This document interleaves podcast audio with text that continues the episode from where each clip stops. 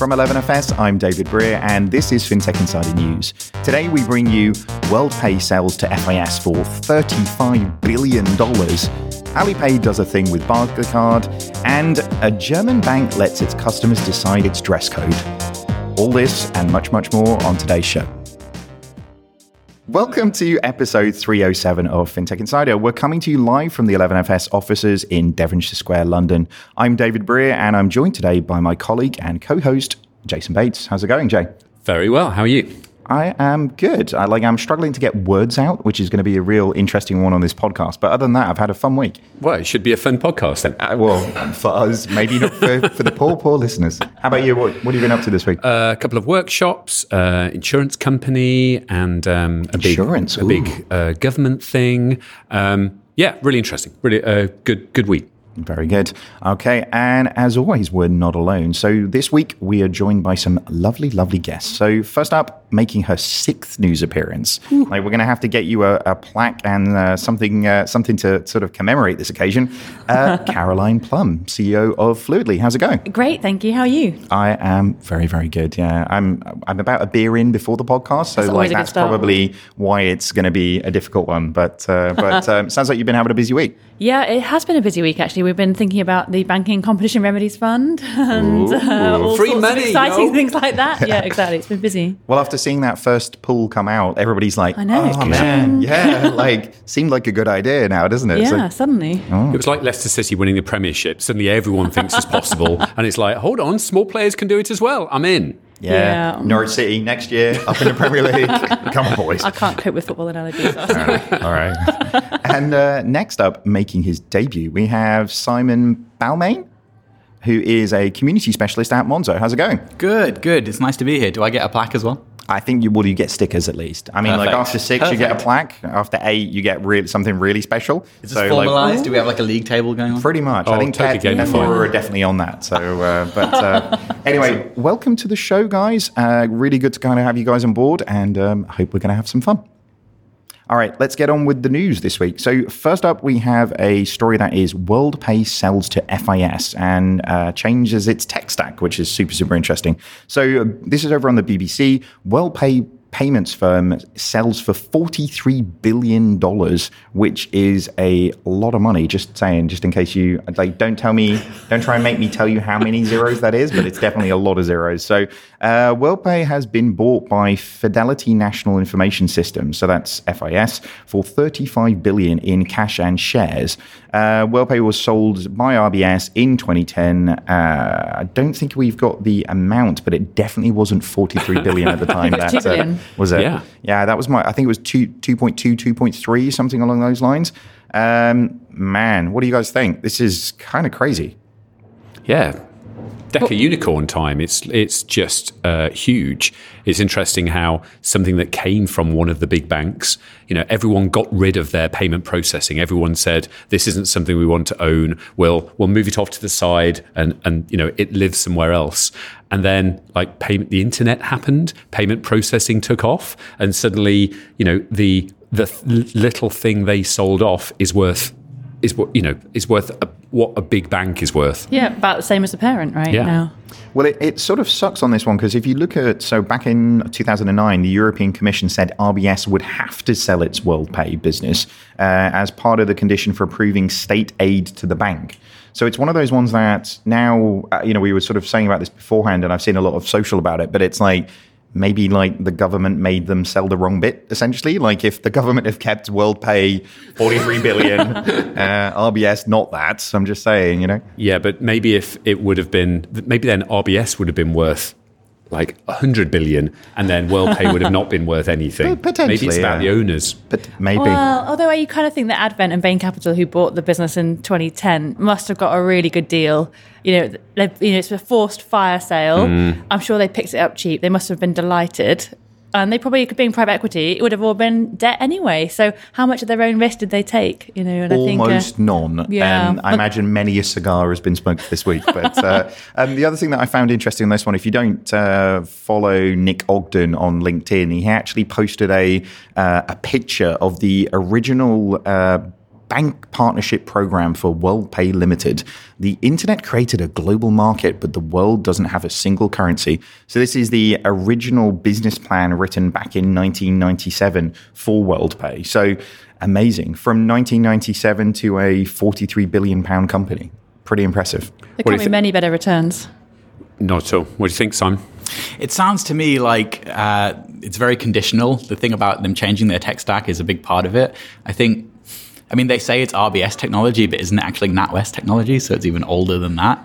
Uh, it sounds to me like this is something that was in the works for a while, and then they've obviously demonstrated the fact that they could build something new, as well as the other news about their integration. I guess we're going to talk about. It sounds to me like these were two conditional parts of this deal, but I think when you have a company like Stripe and their trajectory, it's like anything. It it it increases the value mm. of everyone else in that space. It's like if Monzo does really well, Starling gets customers, Revolut gets customers in every other way. Mm. So rising it's, tide it's, floats all boats. Exactly, exactly. So it seems to me that you know we really haven't seen a trajectory like Stripe. I mean, it's really unprecedented in the amount of time they did it. And some people who were at WorldPay were looking at that thinking, this this is going to help us, and now we see the result of that. Well, that, that other part that you mentioned that, so this is uh, sort of news that's just come out, uh, I think today actually, which is WorldPay becomes first acquirer to enable Amazon Pay. So I want, do you think that's the case then, Simon? That this is, you know, yeah. now that that news is out, it's like, well, we can get all the good news out. well, exactly, exactly. And I, I think, you know, WorldPay, I don't think that people were looking at them as like a tech first company for a while. So, in order to get a valuation like that and a sale like that, you have to demonstrate that you can partner with a really big tech company and it doesn't get much bigger than Amazon. It's like once you have one of those, you can go and talk to the rest and get the rest. Mm. It's like at Monzo, we recently did our like flex thing. And for a while they were like working with small kind of retailers and then they got KFC and now they can go out to like any big retailer and be like, look what we're doing. Mm. So. Mm. Um, I guess the other interesting thing on this is FIS are spending money like ridiculous. Like, you know, this is a big, mostly known for core banking systems provider who are spending $35 billion buying another company. That is pretty amazing. Clearly, lots of money in core banking systems. That's good to hear. But there's something there was something buried in this around the fact that they'd spent 33 million last year on extricating its systems, and overall had spent 450 million pounds on the platform today, with a further 100 million to be invested. That's not modern tech stack size of spending.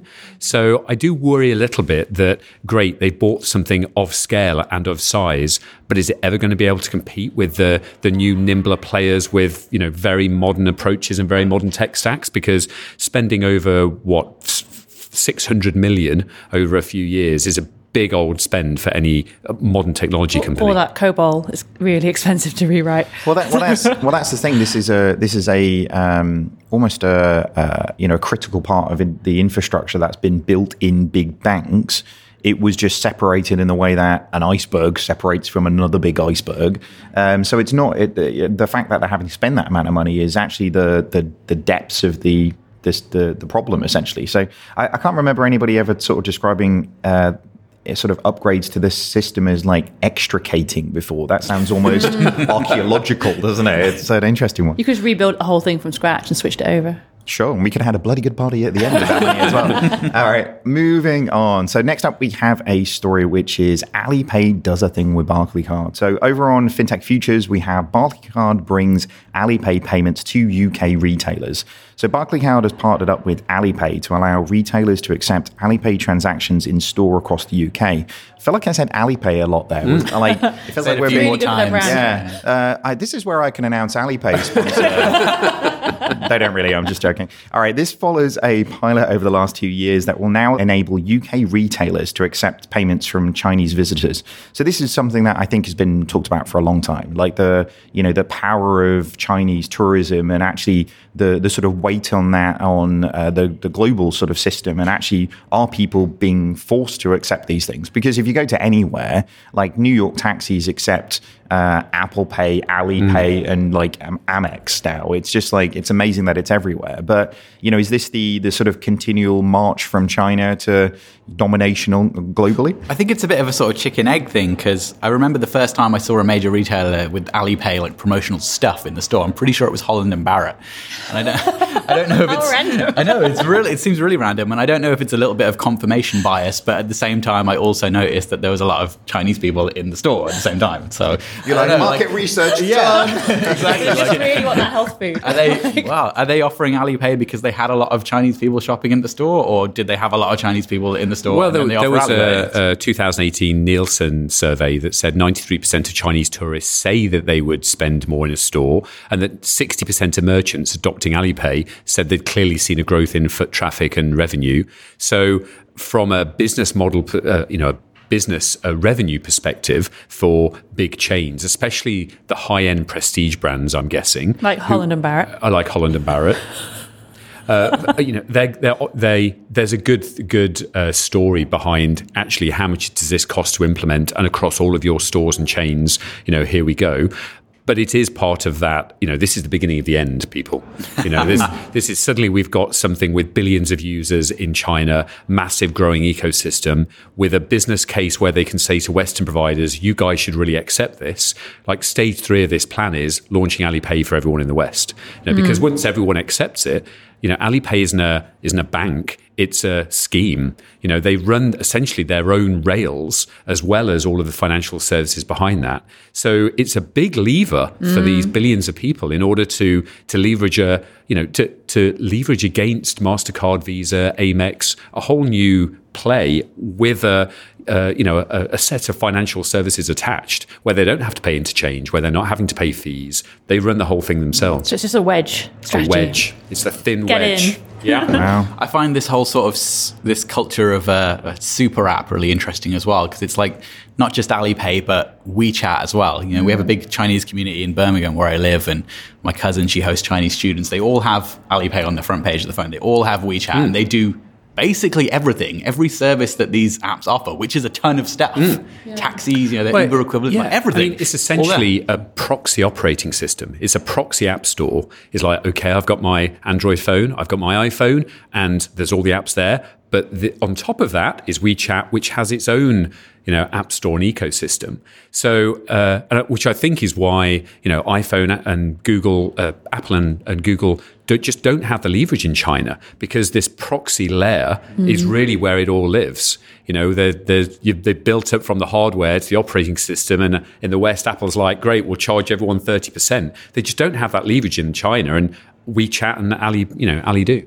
Well, it's it's a big number as well. So Visit Britain is expecting 483,000 visits from China in 2019, and that's a 43% rise for, since 2017. So that's pretty impressive.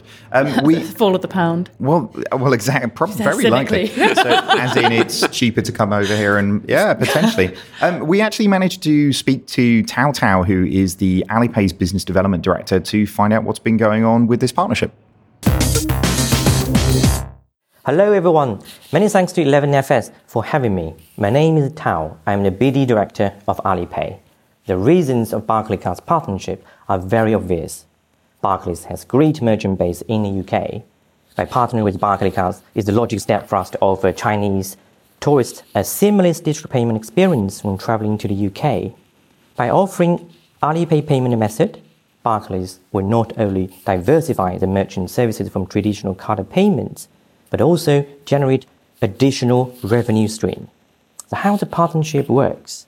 To expand on the partnership specifics, the agreement will enable UK retailers to accept in-store Alipay payment without replacing their existing point-of-sale system.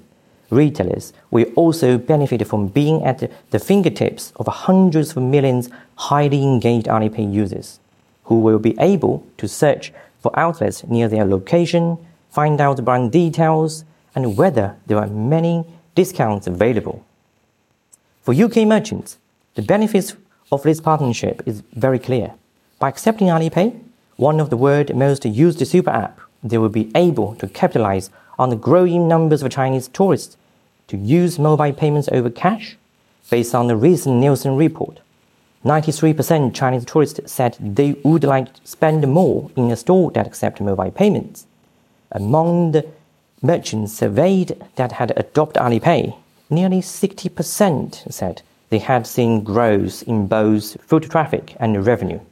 For Chinese tourists, this new agreement offers them traveling in the UK the familiar mobile payment and a cashless, cardless lifestyle experience that they enjoy at home, as well as Alipay's competitive real-time foreign exchange rate. So what will be the next? As a result of booming Chinese tourism, we're working with a number of partners globally to help global businesses benefit from this trend. Our strategic partnership with Barclays is another step in this direction, aiming to help connect more UK and European retailers with Chinese tourists. So, in this near future, we are always considering future partnerships that will enable local businesses to better connect and engage with the mobile savvy Chinese consumers. Thank you very much. I, for one, welcome our new Chinese overlords. I just want to uh, to make that clear. well, it's um, it's super interesting, isn't it? Because you know, being in a situation where essentially, and, and, it was it was fascinating because it's not just payments; it's about the integration of all of those social services. So, being in a situation where actually they they're able to direct people yeah. to particular offers or particular shops based on the level of integration. That's that you know, it's smart on their part, right? Yeah, and you can get monitored by the Chinese government. there is that too. Well, it's interesting as a political angle to this, because obviously in the US, we've seen a big pushback against telco companies and putting their 5G technology into the US. At what point do, does the UK or any any government say, well, actually, if if suddenly Ali is getting a lot stronger and is is pushing through a lot of payments, is this going to be a problem in, in terms of that uh, kind of macro global economics thing? Yeah, I mean, I have no doubt that uh, Alipay can probably completely monopolize the market of Chinese tourists that come to the UK and students and things like that. But where do they go after that? If what's the bigger plan after mm. that? How do you how do you convince non-Chinese people to start using your service? Because that's what you need for like real scale to compete with whoever else that you're competing with in the UK. I'm not. I would like to hear more about their plans for that. Really. But I'm quite interested in the fact that you, you can use it in New York taxis. You can use it in New York taxis. You could use it in the UK. You can use it globally. Mm. You know, maybe that is the global ubiquitous thing that WorldPay were after in the first place. There you go. Well, I, I imagine they're worth a lot more than WorldPay right now, right? In terms of uh, in terms of the side. Um, actually, sort of um, connected to this story, it's uh, about contactless is is well and truly continually on the rise in the UK. So this is the UK embraces contactless payments even more over on Finextra. So total UK contactless spending rose by nearly a third last year to 69 billion, or uh, One WorldPay as it's uh, commonly referred to, uh, with Tap and Pay now accounting for more than 40% of all card transactions. So 123 million uh, debit and credit cards are now contactless in the UK. That's just a stunning figure, isn't it, really? Um, so thanks to adoption on public transportation, which, to be honest with you, we always sort of talk about like a, a bit of an early rider for mm. uh, major change in geography. So you know, we saw Oyster here and Octopus, Octopus mm. in, in, Hong Kong, Hong Kong and uh, Gautrain in South Africa, and you know, actually, transportation and contactless payments always seems to be like a, a forerunner for mm. major payments disruption, but pretty impressive stuff. What do you guys think? Yeah, I mean, the, the transport thing is an interesting angle because I guess London, as the capital, is always kind of a little bit further ahead than anywhere else. But at least in Birmingham, it was only maybe a year ago that you could get on a bus and just use your debit card. Like that's not before that. Like you had to have cash, or there was some weird like smart card that you had to top up mm. or something like that. It's not. So you, and Birmingham's the second biggest city. It's not like some small like random place. You can imagine that. Uh, all small towns, all smaller cities have been following suit only over the last 12 months, which is probably where these figures are coming from, a lot of that. Um, that's, that's definitely true. Like in Norwich, we haven't got buses yet. So uh, the fact that you've got buses with contactless, you're just showing Futuristic. off. Yeah, exactly. It just goes to show how lazy humans really are, though. The fact that we massively value the ability just to tap it and go rather than that whole two seconds it took to put a pin number in. Uh, so, I mean, there's something brilliant about that, though. You know, time saving, isn't it? And um, but it does sort of raise a question that you kind of have to have a bank account now. uh, to start traveling, to start buying in shops. You see shops that don't take cash. And there is something very excluding about if you don't have a bank account or you don't have ability to have a contactless card, you know, where does that leave you? So, you know, I really like it as a lazy consumer, um, but I think it raises a whole bunch of questions as well. Well, one thing that, w- that we are trying to do at, at Monzo is really help those people that haven't been able to access bank accounts and high street banks and things like that. We're doing a lot of work in that area. There's a lot of regulation that stops it from happening, but I think eventually we'll get there. And if we can, you know, and all the fintech companies can break down that barrier and then the high street banks follow, then really there should be no reason that, that people can't get a contactless card. And I, I do think, I do agree with what you said, especially when I go around Old Street and you see the little pop ups that are like card only.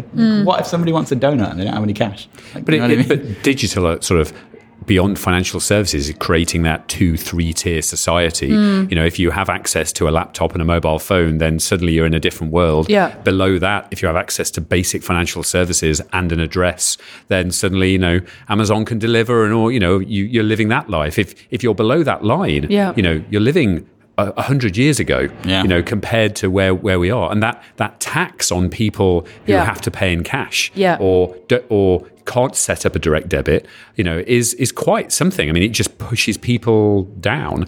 So Well, we, we covered this a couple of weeks ago on the podcast, actually, in terms of like the move towards cashless and actually like the impact that it has actually on retailers. So, you know, in being in a situation where actually there isn't enough cash moving around these places because everybody's using contactless or cards, then actually just the uh, the expense for shops of moving cash around to ensure you've got change is is moving. Uh, you know, Planet Organic uh, downstairs from our office is completely cashless now. So, um, But what about a- Holland and Barrett?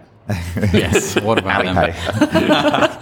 All right, moving from spending cash to not having any. So this is a story over on Fast Company, which means that so it says that 21% of Americans have no savings, which is pretty scary. Meaning, uh, 21% of Americans aren't actually saving any money at all. A new survey from Bankrate, which interviewed 1,003 respondents. Weird number. um, I mean, like. Somebody Bring was like, friend. You gotta- somebody was like, yeah, if we make this like an even number, people are going to not believe the survey. So like, just throw a three on the end of that thing. Uh, respondents via a telephone uh, survey found 21% of people aren't saving any money at all. Um, 16% report savings more than 15% of their yearly earnings. Uh, and according to the report by uh, Career Builder, nearly 10% of those making $100,000 or more uh, say that they can't make ends meet. it's the poor rich. Tell you, it's a thing. But that, but that is a thing, isn't it? Because I, I do wonder in that, uh, you know, particularly in, in that economy, actually, whether a hundred thousand pounds, a hundred thousand dollars sounds like a lot of money. But actually, if you're being incentivized to like keep up with the Joneses and you know buy that new car, and you know, particularly in a in a, an environment where status is very important, then Yeah. maybe a hundred thousand dollars doesn't get you very far. Or if you live in an area with super high gentrification, like in San Francisco. That's true. So my, my cousin works at Google, and uh, you know, he's been there for a while, and he lives in Mountain View. And it wasn't until I sort of talked to him and spent a bit of time with him that I realized actually a lot of people who start at Google and get a, make a lot more than your average people, they can't afford to live anywhere near Google. They can't live in San Francisco. They can't live in Mountain View. They can't even live in Oakland. Like I remember when Oakland was the hood, Like, it's- and it's not now. It's super gent. They're living forty miles away. I'm getting my tiny little violin out here. Yeah, I mean, 100,000 puts you in the top 10% of earners in the US. So the, the median is like, uh, what did it say, 60,000 uh, 60,000 or something? But the top 10% are, uh, let's see, over 90,000, top 1% over $250,000. So, you know, that's a, it's a pretty good salary. So, so I guess the second point on the hundred thousand was probably slightly different from the first point, right? If twenty percent, twenty-one percent of to- in total of Americans aren't saving any money, that's like twenty-one percent of people who are going to completely screw the the system when they come to retiring down the line, right? Sure. Um, the you know ten percent of those making a hundred thousand who can't make ends meet probably just need to fucking plan better, Well, right? especially because in that survey it said uh, 56% of people said they were in over their heads. It's like, right. So that whole vulnerability, you know, we've got that consumer culture, we've got the live for now, FOMO. I'm seeing someone travel to, I don't know, somewhere interesting for spring Hawaii. break on on Facebook. Yep. So I'm going to do that too. And suddenly that that what everyone is doing means I need to spend. The future, I don't really see any old people on Facebook. So you know, no one no one's struggling and retiring uh, on Instagram in my feed. So, But then the Well- counterpoint is like if they genuinely in the 100 and 1003 got a proper sample across you know everybody and weighted that properly across all demographics then actually it's quite depressing news because it's actually saying that a lot of people you know are in financial distress or really just only just keeping their head above water and maybe it's not the FOMO and not the Sure. Instagram it's actually just the reality of trying to make ends meet in a place where you know um, food is expensive accommodation is expensive, living is expensive. It I would be um, I would be interested to see what the difference is in UK Yeah. figures and how the NHS plays into that because a lot of regular folks I know in the US they have a you know they might have a small condition that requires regular medical uh, like, like supplies that are not things that you can buy over the counter and it's costing them an extortion amount extortionate amount of money. I mean um, you know, I, I had a partner that was American that had, I don't know, I think she broke her arm or something basic like that. And it cost her like 10 grand in medical bills with no Something insurance. basic. That's like. Well, no, but here, you, like compared to here, where you can just go to your A and E, like, like it's not like a debilitating lifelong illness. I mean, Right. this is like. I mean, I'll be like that. upset, but, yeah, like, yeah, yeah, exactly, exactly. gonna- But it shouldn't cost you ten grand. That's right? sure, yeah. So, and imagine if you, I don't know, imagine if you have like diabetes or something, you Yeah. need insulin every day, and you have to pay for it. You need it every day, or you will die. So How there much was is a that gonna survey. cost? I've just looked it up in in the UK. Two thousand six hundred and twenty Oh. uh, people, uh, and a quarter of British adults have no savings, and one in ten admit that they spend more than they earn. So you know, it, it's there's a there is a trend. There's a you know there's a big push uh, or big question around whether consumer debt is the is going to be the new bubble, the new thing that kind of pushes people along, especially in very low interest rate environments.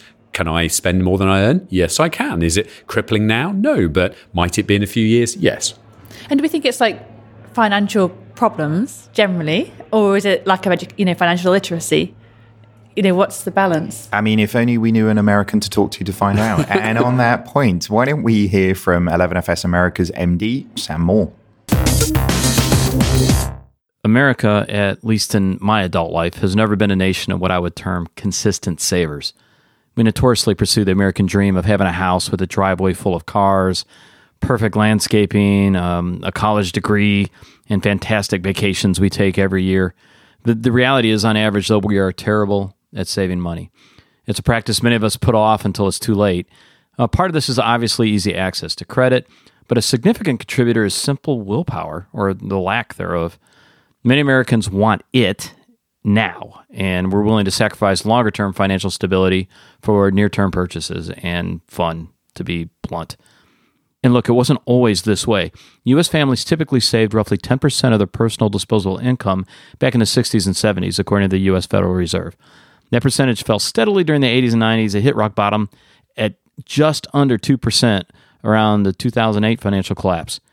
Recession eh, obviously had an effect on everybody. It helped nudge consumers back into savings. By about 2012, the savings rate peaked back up into double digits, but we quickly fell back into our poor habits here in the US. Why? Because Americans love, love, love debt, and we love, love, love credit cards. U.S. credit card debt hit $870 billion in 2018. Think about that. As of December 2018, U.S. credit card debt was at $870 billion. That's the largest amount ever. The mean credit card debt of U.S. households is around $5,700, and that's according to the U.S. Federal Reserve. Credit cards are the fourth largest portion of consumer debt in the U.S. Largest cat- debt category mortgages, so homes, then student loans, it's very unique to the U.S., auto debt, and then credit cards. So let's talk about student loans a little bit. There are more than 44 million student loan borrowers who collectively own about 1.5 trillion dollars in student loan debt in the US. Average student loan debt for the class of 2016 is around $37,000. This is near and dear to my heart because I have a bunch of kids that are in or just about to start college. So, look, it's imperative as both fintech founders and bankers that we help people, one, learn how to save. So education obviously needs to be there too. We need to make it as frictionless and easy to save without thinking about it. Hello, Acorns. Hello, Digit. I'm looking right at you. And three, we need to come up with creative social and banking apps to help pay down these debt categories. I love this quote by our good friend here at 11FS, John Hope Bryant. He's from uh, founder of Operation Hope. He said, "You can make money two ways: make more or spend less." And it really is that simple. We, as leaders and innovators in the FI space, need to focus on helping consumers embrace this simple concept by offering simple solutions and products whenever we can. Holy crap, 870 billion. That is impressive. That's roughly 13 world pays. Just to, World pays. uh, Wow! But if there was ever a good segue to uh, to talking about Monzo's recent announcement, that was it. Like savings, tell us about it. Um, I think in general, not just with the savings that we want to do, but one thing that we've always been really focused on is is you could kind of peg it as financial education, but actually it should be delightful and fun and encourage people to keep an eye on things. And that's the approach that we have when we build everything. I mean, when I look at fintech apps and they don't show you your feed straight away, I just think you've got it all wrong, right? You need to encourage people to be always keeping an eye on what's happening. The right amount of information, not too dense, and just in in a fun way. You know, I, I always think that Monzo is more like Instagram than it is any bank. Because especially in terms of the amount of times people open the app every day. It's that stickiness, that delightfulness that we've been trying to build. And I think that is the approach to encourage people to save, to get out of debt. You know, things like the way that we built pots and the way that you have your targets going towards them and the images that we just put mm. out, all, all the things that we learned from that. That, that comes into what we'll do with savings and, and all that So there was an announcement today around Monzo and OakNorth joining forces to offer savings accounts Oh, a, cool. That's in out there now. Good. Yes, so that's out. Um, easy access account offering 1%, six month fixed term offering and offering 1.3%, up to personal 12 month fixed rate ISA, uh, I think at uh, 1.5, 1. Point, some, somewhere around that. So it's interesting again that Tom's view of financial control panel and connecting into other providers. You know, does this lead away, lead the way to an into integrating savings into day to day spend? Yeah, I would I would say so. I would say so. I think people have a big mental block around savings. I think that's that's why you get these figures that we see right now. There's really been no systems that encourage good financial health and savings. Uh, I think we're just start, sort of starting to see the tide turn towards that, and people have different approaches to see how they can make that happen. That's not to say that ours is the right one. There could be ones that are way more effective than what we're doing, and we'll learn from them and build that into what we're doing. But as long as everybody's kind of understanding what the problem is, then that's that's hopefully where we can all collectively make a difference. What do you think, Caroline? I think all the nice stuff around savings about nudging you in nice direction. Maybe there's not enough doom. Like actually, you know, maybe in the 1960s, 1970s, people were really conscious about what was happening. You know, it was sort of the missile crisis. People were worried about like the threat of Cold War. There was a whole load of other sort of dynamics that perhaps people weren't as optimistic. Not enough fear in society. That's what we're saying. No, I mean, I think we have become really sort of hedonistic and optimistic about, and it just put it off till tomorrow. Um, and I think that I think it's really nice that savings are kind of now making it easier to save and nudging to save. But I think also that kind of responsibility, the kind of the implications if you don't, hmm. kind of needs to come through a bit more as well. I, I do worry though about the sort of the savings fintechs because the whole let's round up your coffee Yeah. and to put something aside or let's save a few pounds here or there. Like that's just not enough. It, No. It's just not enough in order to make the impact that you're going Yeah, to need. more doom. So in some way, like, uh, is it like the candy floss? It's great to just have a bite and you, you know, you feel great about it. Or, or you take people who take vitamins uh, apparently eat less healthily because they feel like they're, That's you know, totally. I'm being healthy and I'm eating my, my my thing. You know, is the is the the fintech sort of uh, roundup? Is that like the vitamin where Mm. you feel like you're doing it? But you've only saved fifty pounds this year, And you're probably going to put it on holiday anyway. And really you needed to save 10% of your income. It's like that's quite a lot of pain and me not going out or not buying something Yeah. versus, you know, it, are people feeling feeling the pain? But that's cultural, isn't it? Like beyond the nice day to day, that is about you know ten percent of savings. It's a, it was a huge amount, um, and now ten percent disposable income. Uh, but yeah, I think it's it's it was a big societal shift. I was feeling really positive about our locked pots when we launched them, um, and then it kind of went wrong. we our customer support got overloaded by people asking us to unlock their pots early because that was the only way to unlock it. That was the friction that we had implemented. You have to contact customer support and they'll unlock it. And I felt like it was working well until that overload, and then it just it wasn't it wasn't scalable. So now we've kind of unfortunately it's just like, oh, you can just unlock it yourself, which is nowhere near enough friction to make it work. And we're trying to figure out that middle ground of that. So, so what do you think led to people wanting to, needing to unlock? Running out of money. Yeah. Well, I know, like, so you, did they not think about this, or I mean, do we need to do a survey with 2003 people? like, what, what would be really interesting is if you Thanks. gave, if you were able to to give uh, one of your friends permission to Yeah. unlock it. Yeah, So actually, if you could give, if I could give great. Jason, If you gave me, I would not unlock it. I, I said a friend. Before we take a quick break, we just wanted to remind you guys that we helped launch the Football FinTech League this week. The league starts on Friday, 22nd of March, and features our very own 11FS 11FC, as well as Curve, Funding Options, GoCardless, Monzo, Receipt Bank, Revolut, and Starling. Uh, if you want to, head over to at FinTech League to follow all the action on Twitter. did, did I hear that RBS are putting some remedies money into a five million prize for that? Or Uh, this is unconfirmed. we'll be back very shortly. This deal sets apart that this economy is We need to get down to business. We need to Clearly, the pressure is beginning. business investment. jobs. by Brexit. Live a Brexit. The more you hear about Brexit, the less clear it all becomes. When everyone else is shouting, listen. For the clarity behind the headlines, subscribe to the Financial Times. Visit FT.com. Today, customers are demanding greater value from financial services. They expect more agility, innovation, and security than ever before. Most financial institutions are held back by the shackles of closed legacy systems that limit transparency, block innovation, and ignore customers' demands. Finastra has a bold vision to unlock the potential of people and business. They've created a platform for open innovation in the world of financial services with FusionFabric.cloud. Their solutions span retail, transaction lending, and treasury and capital markets on premise and in the cloud. Start your transformation journey today with Finastra.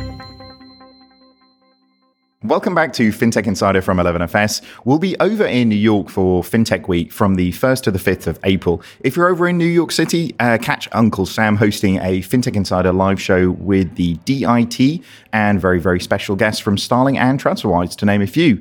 Uh, we'll be talking about the future of money on the 3rd of April at 6.30 over in the Altman building.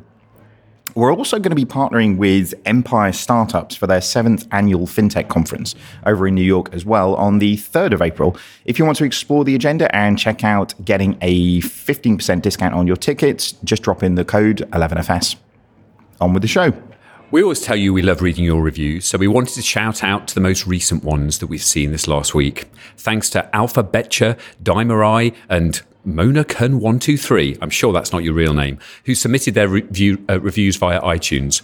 Thanks so much, guys. We really appreciate you taking the time to share your thoughts and keep the reviews coming. So, Alpha Betcha said, working in the banking sector myself, I always love listening to industry experts cast their opinions on current trends. It makes my commute to and from work more bearable. Keep up the great work.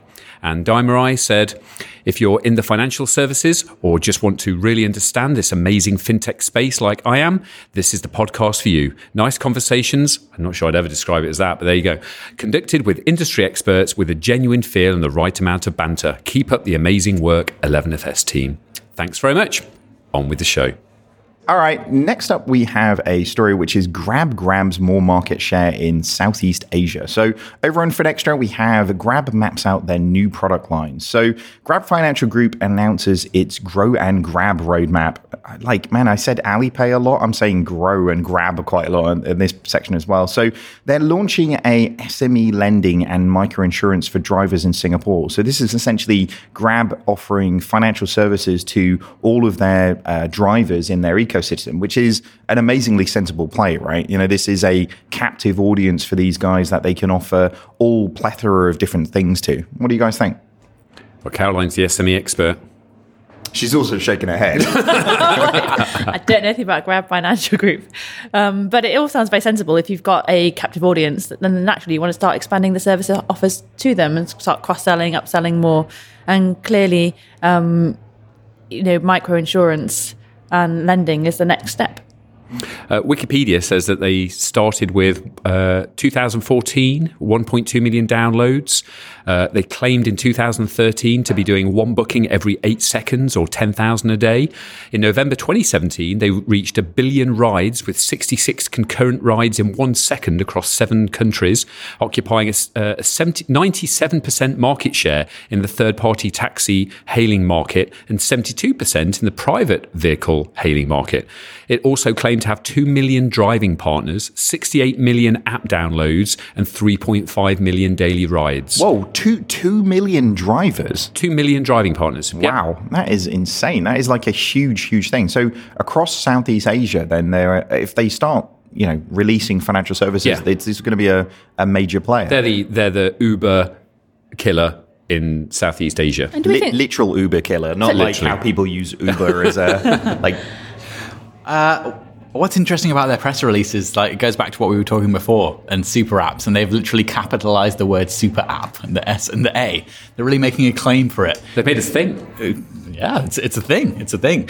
It, it's an interesting cultural phenomenon that we we're not seeing it over here as much. I wonder if if we if that would even happen over here. I feel like I feel like it's there's too much anti-competitive regulation over here for like one company like that to start in one place and then quickly do like a million other things and take over. I mean, it's arguable, I guess, but it seems to be just accepted in Singapore and China and these places. And we've got And the Lyft, Lyft IPO this week as well, right? Lyft. I love Lyft. Um, I mean, is that going to expand into huge SME lending as well? I mean, they've got some insurance offers, but I mean, given that there's a remedies fund going, then they probably should have a crack at it, shouldn't they? If, can they argue that is uh, an SME infrastructure technology play, or in the UK market, I'm not so sure. not so much? No. But it's one of those things where, you know, banking, payments, insurance, lending belongs at the point of need. It doesn't belong in the banking app. You know, you want to be doing lending for the thing that you want to buy. You want to be insured to do the thing that you're, you know, you want to be insured to doing.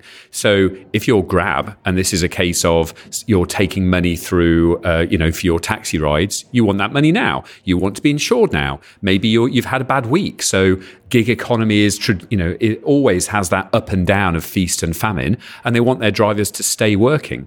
So I think it's one of those things where it's not like Grab says we want to be a bank. It's that they've got this massive market of customers who also work for them, and they can offer profitable financial services to them that uh, in a way that integrates just with what they're doing, rather than saying than leaving someone to say, "Well, I drive now. I don't have any money. Now I need to go and find a bank, work out how much I need." No one wants to take those existing steps, those additional steps. Yeah, I mean, I think it's interesting how you're seeing more and more these sort of industry plays dry adding financial services to them. You know, I used to see the ones of um, property rental, you know, very much adding payments, adding lending into them. And I heard of sort of ca- isn't a lot of the cannabis retailing business those sorts of areas also like well in the US very legal. Okay. Um, but you know, those are- a lot of that is the stack, same stack, right? It's about how do you drive payments in the retail Hmm. space, in again in a vertical or perhaps in beauty or Yeah. you know, I think it's a really interesting play. Well, is it um, is it that you know big organizations kind of ossify around their business model, whereas startups are actually continually looking for that next thing, especially if they're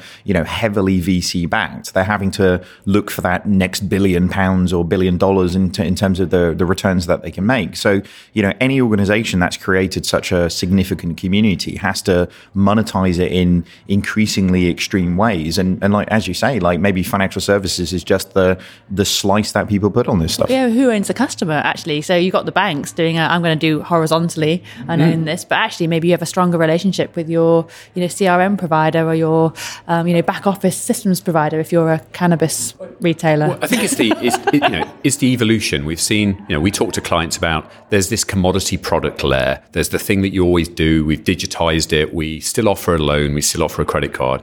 You've got these intelligent services that are kind of built on top of that. Well, what are people trying to do with this, and where does it fit, and how do I manage my life? But then, then if you take that further, you're into these extended journeys, and suddenly it's well, do I want to go to a bank to ask about a um, a mortgage, or do I want to uh, go to Zoopla and say, well, what do I think I can afford? Show me the houses I can afford, and then I'll go and see it. I'll click yes. You give me six mortgage providers. I'll click one of them. Job done.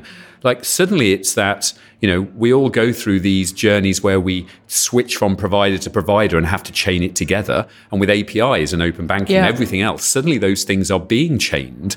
And who owns those extended journeys starts to get really interesting. Mm. Yeah. So I, I see that Yeah. as the, like, you know, it leads in that direction. Didn't Uber launch a debit card recently for their drivers or something Yeah. as well? So this is like a similar thing to what Grab are trying to do with Grab Pay.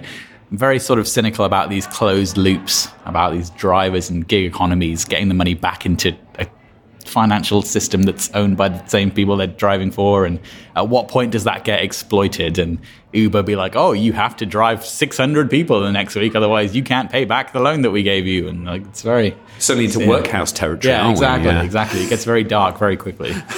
The Black Mirror episode will will be out next week. I mean, the page on their internet i- intranet site is definitely not putting it in that way, but uh, yeah, yeah, I can see how it uh, uh, how it can definitely kind of lead to those types of things. Uh, moving on, we next up we have a story over on Finextra, which is Standard Charter builds fintech bridge to matchmake with startups. So the bridge is an online portal designed to speed up the process for fintechs wanting to connect with the bank, moving from an initial application to selection with, within just three months. Ooh, just three months. Just Uh, so, SC Head of Ventures, uh, we rec- also recognize that the best ideas can come from elsewhere, not just from inside, but also outside of the bank where we need to transform the bank. SC Ventures FinTech Bridge plays into our desire to continually look for new opportunities to collaborate with partners with outstanding creative talent across other footprints. So, this is a interesting thing, I guess. But is this essentially a procurement portal, just sort of tarted up slightly? I mean, it's not exactly new. I think we've got a lot of banks already doing this. And I suppose from a kind of um, startup side, you get a lot of approaches, or certainly we do it fluidly, um, from lots and lots of accelerators, lots and lots of bank startups, fintech scouts, and fintech teams, and ventures teams. And I think you've got to be really careful about whether it's actually something that's going to go anywhere. Um, because I think it's not just the remit of the, you know, how much can you get through to actually drive something commercially? You can waste an awful lot of time, a lot of effort, and a lot of, um, you know, you spend a lot of time, money on it without actually getting any results. And so, kind of proof of concept, opportunity to test. Uh, Well, my, my reaction to the, all, all of this thing sometimes is just like, it sounds really fucking fancy, doesn't it? Like a startup bridge, when essentially just like info at standardcharter.com would have been fine in terms of like a mailbox for, hey, I'm interested in a partnership with you guys and I'm looking to do an interesting thing. Like, is there somebody to mail, and, you know, manage this mailbox? you Yeah, know? I'm fascinated by the prize they hold up is this guaranteed uh, proof of concept, which I mean, we know startup CEOs that uh, that say like if you put me in contact with a bank innovate or someone from bank innovation contacts me i'm just not going to meet them. Because bank innovation are just the people that you don't want to work with because they always want the proof of concept and it just takes so much effort to make it all work. It never leads to anything in the business. So you end up being a proof of concept business Yeah. where suddenly you've, you're doing 20 proof of concepts for 20 banks. They all say, that's great, we've learned a lot, but we're not going to take this forward. And suddenly you're sat there, you know, three years later having built proof of concepts for everyone. you have to say we take that approach and then we, we just won't do them because I think unless you've got a sponsor from the business line, the actual decision maker with the P&L responsibility that actually wants to move a metric somewhere, Exactly. Um, you can waste a lot of time. I've seen that more and more. It's like you connect with a senior business person who thinks in a P&L way Yeah. and sees a way in which you drive her or his agenda, Yeah. then all of a sudden you're, you, you've got something there. You have someone whose day job it is to go out and find interesting things and do POCs. Very little organizational juice to drive things. Yeah. Uh, that's an uphill battle to get the business to accept that. Well, we, we found that firsthand, right? You're like, exactly as you say, Jason. It's like, hi, I'm the innovation manager trying to do a thing. And it's like, does the business know? do they care? Yeah, does the business know? No, they don't. Okay, is this not value destroying for their P&L? Yes, it might be. And it's like, okay. so, next, do you have budget? No. Okay. Can, can you get them into this meeting? Well, not really. They're quite busy. Mm, uh, okay, now I see how this is all going to play out. Exactly. Not good. I'd be wor- very worried about being somebody with a creative vision and an idea and needing funding and getting into one of these situations, and then you find out that I don't know SC or whoever is completely the wrong company to take it to the next level. You're done. Like you can't go anywhere after that. I've just given my idea to someone else. All right, next up, we have a story over on Finextra. This is NatWest launches female only crowdfunding program. So, NatWest is hoping to help close the entrepreneurship gender gap through the introduction of a female only crowdfunding program. The bank has teamed up with Crowdfunder on the back of their Back Her Business initiative, inviting women to register their business ideas and seek funding from the crowd.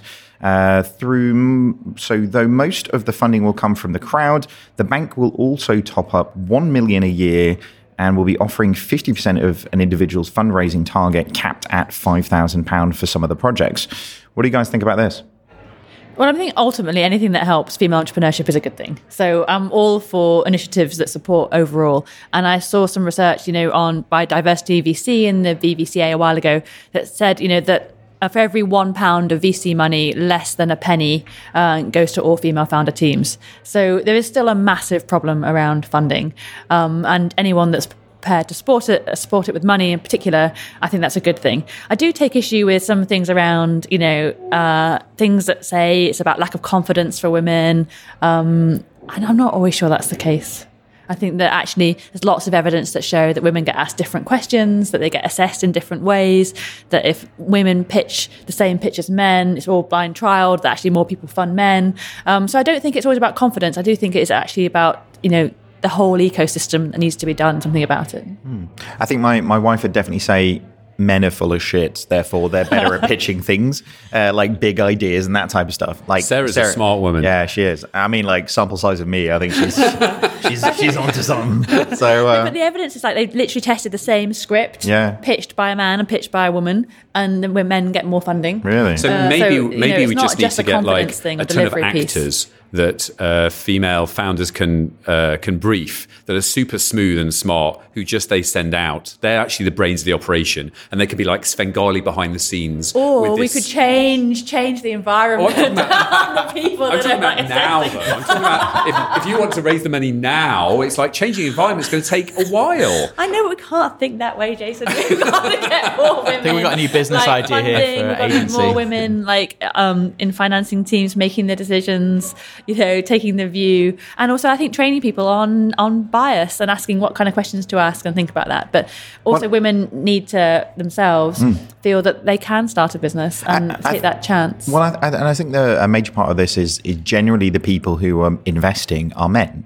Yeah. Right. So they're looking for more uh, uh, reflective masculine tendencies, in fact, of aggression and like, I'm going to dominate the world and this is going to be the next. No, I'm getting, uh, Yeah. yeah. I'm sorry, I'm getting carried away. Nice. But like being in a situation where actually maybe the idea on this one is if more females are actually distributing the funds, and, and I would hope that NatWest are actually putting uh, more females in charge of actually deciding where the investments are actually made, that maybe that will lead to a, a better outcome in terms of the the distrib- uh, disbursements of these funds.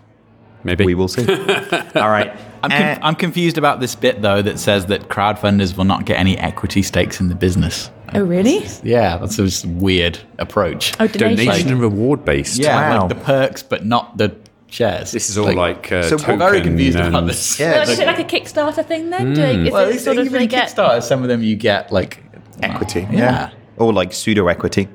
Or at least just that thing that holds my camera that I really fancy having the idea of. But um, but no, it is an interesting one. They're sort of stripping some of these things back, aren't they, without necessarily giving the the full thing on it. But It, it does fascinate me though as a whole like systemic problem. How, where do you stop? Where's, where do you start pulling the thread? Like where are the two or three places that you can, you know, is it about actually, you know, um, uh, about really driving much more, as you say, like female-driven investment, which then you wouldn't have to run female sort of competitions that that it, that it would it would change industry. I mean, one thing one thing that we noticed, especially in the Far East, there are so many like powerful senior women in Alipay, WeChat. Whenever we go to a conference, like the person speaking, you know, mm. ten, tends to be a woman. And it's Africa, interesting. it's actually, like, how does why is it there, and how does how does it all work? So Well, I think this, month was also the Rose Review on female entrepreneurship, which was published this month. So that's the one that Alison Rose did. And I think um, they had three main opportunities that they wanted to help female entrepreneurs. So, yeah, definitely increasing the funding was one of them.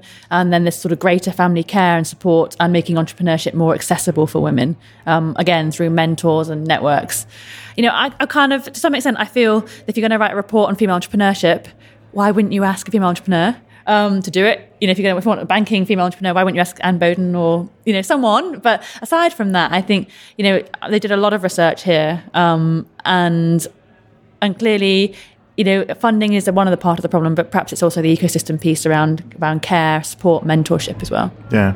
Well, you know, we've had Alison on the on the podcast a bunch of times in the past. She's super passionate about sort of changing these things, and if this is something she's sort of looking to do to try and make a bit of a difference, then um, I'm pretty sure she's not one to fail at this stuff. So let's see what comes from this.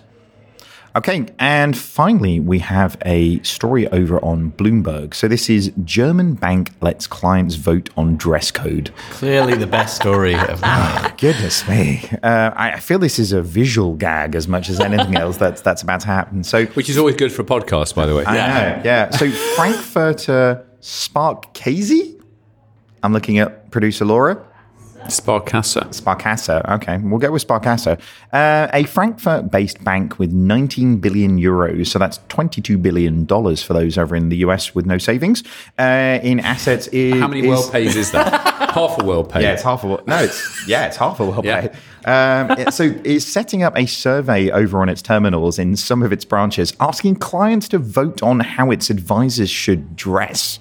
Um, so there was three potential choices of outfit that was outlined, which I'll be honest, basically go from very very smart to smarter than I dress still. Um, so you know, being in a situation where it's like suit, tie, pocket square, chinos, and and, and uh, a jacket to like denim where the two people wearing he's wearing, denim. He's wearing trainers though. Uh, they, yeah, he is. But they both feel they both look very uncomfortable in denim, yeah. don't they? I, I think this this whole idea of basically being able to like pick your advisor seems a bit weird, doesn't it? You know, I wonder if they they'll start doing it before meetings. It's like, okay, you've got an appointment with your mortgage advisor. How how like how would you like them to dress? Yeah, how casual would you like them? hat or no hat? Exactly. Like, where does this end? Like, would you like a, a male advisor? Like, it's starting to get. It's like Tinder for banking. This is swipe left, swipe right. Exactly. Yeah. I'd like them this age range, and uh, their sporting interests should be soccer, and it's very confusing. But they just don't go extreme enough for me. I mean, they really right. should have like proper. If, if you're going to a bank, I want a proper Mary Poppins style bank address. I want to see the bowler hat. I want to see the watch chain. I want three piece suit. Yeah. That's what I'm looking like, for. Especially like, on women. Yeah. exactly. Like, what is the Mary Poppins? I should guess they weren't any bankers. Yeah, back then. Back Mary Poppins days, there Please were no Twitter, lady don't, don't hound me for yeah. this. I, I support this idea if the next step is letting people pick the way the branch looks. Yes. have some ideas there. Although, some neon and smoke. Although this does, we know this leads to ba- uh, Boaty McBoatface, and uh, ultimately that this will lead to the uh, the most comedic outcome possible. I do think though dress code, like my, I was going to say my favourite, but my only story on dress code um, was that one about Mary Barra at General Motors. So she apparently changed the dress code, which was like reams and reams of policy, just to two words, which was dress appropriately.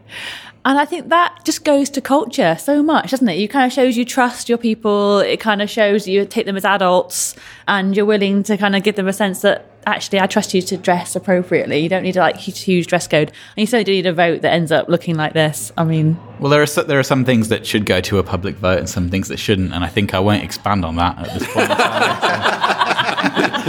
Hmm, that seems very apt this week, doesn't it? And on that note, this wraps up this week's news show. Thank you so much to all of our guests. Where can people find out a little bit more about you? So, Caroline. Uh, I'm at cplumb, P L U M B, or at fluidly. Very good. And Simon? Uh, at SBKCRN on Twitter or just the Monzo Forum. I spend too much time there. Very good. Mr. Bates? Uh, at Jason Bates on Twitter.